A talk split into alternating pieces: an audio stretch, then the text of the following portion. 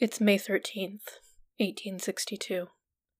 An ammunitions transport ship clears two Confederate checkpoints using their signals, including one at Fort Sumter. As it approaches a Union blockade, it raises a white flag to surrender. The only occupants of the boat are 17 enslaved black people, including their captain, Robert Smalls. Robert was born enslaved on April 5, 1839, in Beaufort, South Carolina. His mother Lydia was enslaved and worked in the home of the McKee family.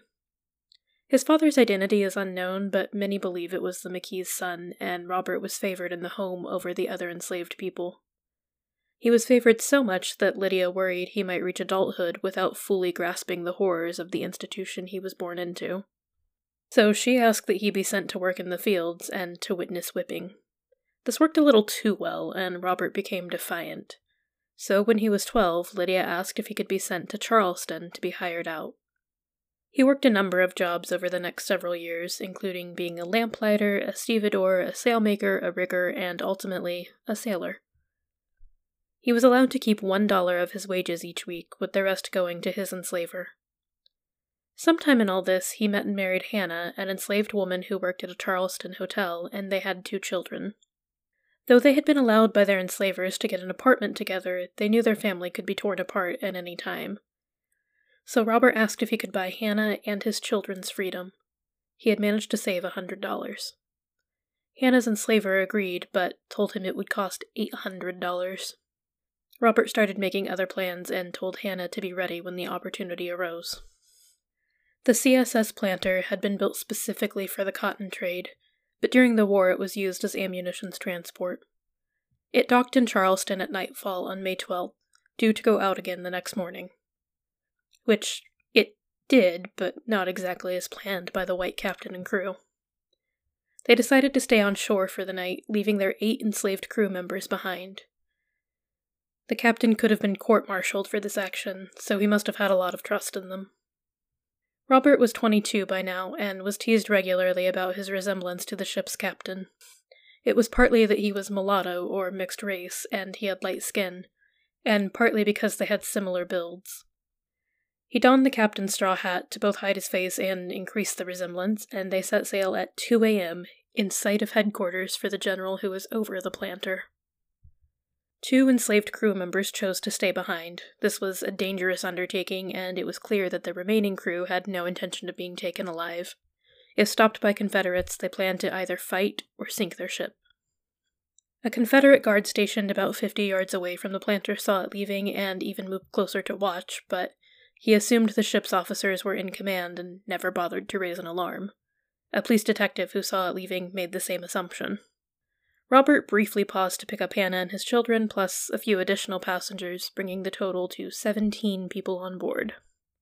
They first passed Fort Johnson, then Fort Sumter, where Smalls gave the signal he had learned as a crew member two long blows of the whistle and a short one. He also folded his arms in the same way the captain was known to, strengthening the resemblance in the shadows. The alarm was finally sounded as they passed out of rebel gun range, approaching the Union blockade, but it was too late. Smalls ordered his crew to take down the South Carolina and Confederate flags and replace them with a white bedsheet Hannah had brought aboard, and they continued to approach the USS Onward. Acting Volunteer Lieutenant Nickels initially didn't see it in the dark and fog and ordered his sailors to open the ports. Moments before firing, like a scene in a movie, the fog lifted and the sun began to rise, making the white flag of surrender visible. An eyewitness account described this moment. Just as number three port gun was being elevated, someone cried out, I see something that looks like a white flag. And true enough, there was something flying on the steamer that looked like it would have been white by application of soap and water. As she neared us, we looked in vain for the face of a white man.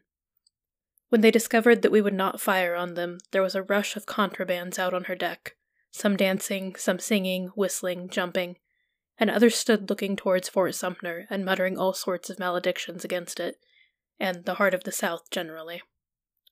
As the steamer came near and under the stern of the Onward, one of the colored men stepped forward and, taking off his hat, shouted, Good morning, sir. I've brought you some of the old United States guns, sir. Obviously, the man who came forward was Robert Smalls, and Just as a point of reference, contrabands is how they referred to escaped slaves. Lieutenant Nickels forwarded the ship to Flag Officer DuPont. Yes, that DuPont family. In Hilton Head, with a letter describing Smalls as very intelligent contraband. DuPont sent the captured flags to Washington via the Adams Express, which, just a bit of trivia, is the same private carrier that delivered Henry Box Brown to Pennsylvania in a wooden crate he used to mail himself to abolitionists in 1849. The Confederates put a $4,000 bounty on Smalls, but he was a hero in the North. In 1862, Congress passed a private bill authorizing the Navy to appraise the planter and award Smalls and his crew half the proceeds for rescuing her from the enemies of the government. A later Naval Affairs report confirmed that he should have received substantially more, but Smalls received enough money to purchase the house where he had once been enslaved in Beaufort, South Carolina, after the war. At that point, it had been seized by Union tax authorities. Smalls didn't stop at the staring escape, though. He personally lobbied the Secretary of War to begin enlisting black soldiers, and is said to have recruited 5,000 soldiers himself. He tried to end segregation in the military too, but was unsuccessful. In 1862, he returned to the planter as part of Admiral DuPont's South Atlantic blockading squadron. He engaged in about 17 military actions, including an assault on Fort Sumter. Two months after this assault, he assumed command of the planter at Folly Island Creek, South Carolina, when the white captain became so demoralized that he went to hide in the coal bunker. Smalls was promoted to captain. In 1864, he took the planter to the shipyard for repairs, then boarded a streetcar to cross town. It turned out to be an all white streetcar, and he was removed, but he used this incident and his celebrity status to lead one of the first mass boycotts of public transportation. In 1867, a city law finally permitted integrated streetcars. He went on to have a long political career, first in the South Carolina State Assembly, then in the State Senate, then five non consecutive terms in the United States House of Representatives. It was two consecutive terms, then a skipped term, then three consecutive terms. There are so many more stories to tell about Robert Smalls, especially during his political career. But in order to keep this short, I'll just tell you he lost his office when South Carolina gerrymandered the fuck out of itself as it moved toward Jim Crow. Smalls remained an empathetic person and allowed the wife of his former enslaver to move into her former home, which he owned, as her health began to fail. The Smalls family lived in the house for 90 years after Robert purchased it. In Beaufort, he opened a store, a school for black children, and published a newspaper. He died of natural causes on February 22, 1915, in the same house he was born behind, as Jim Crow laws were being created. But he got to live in what W.E.B. Du Bois called a brief moment in the sun.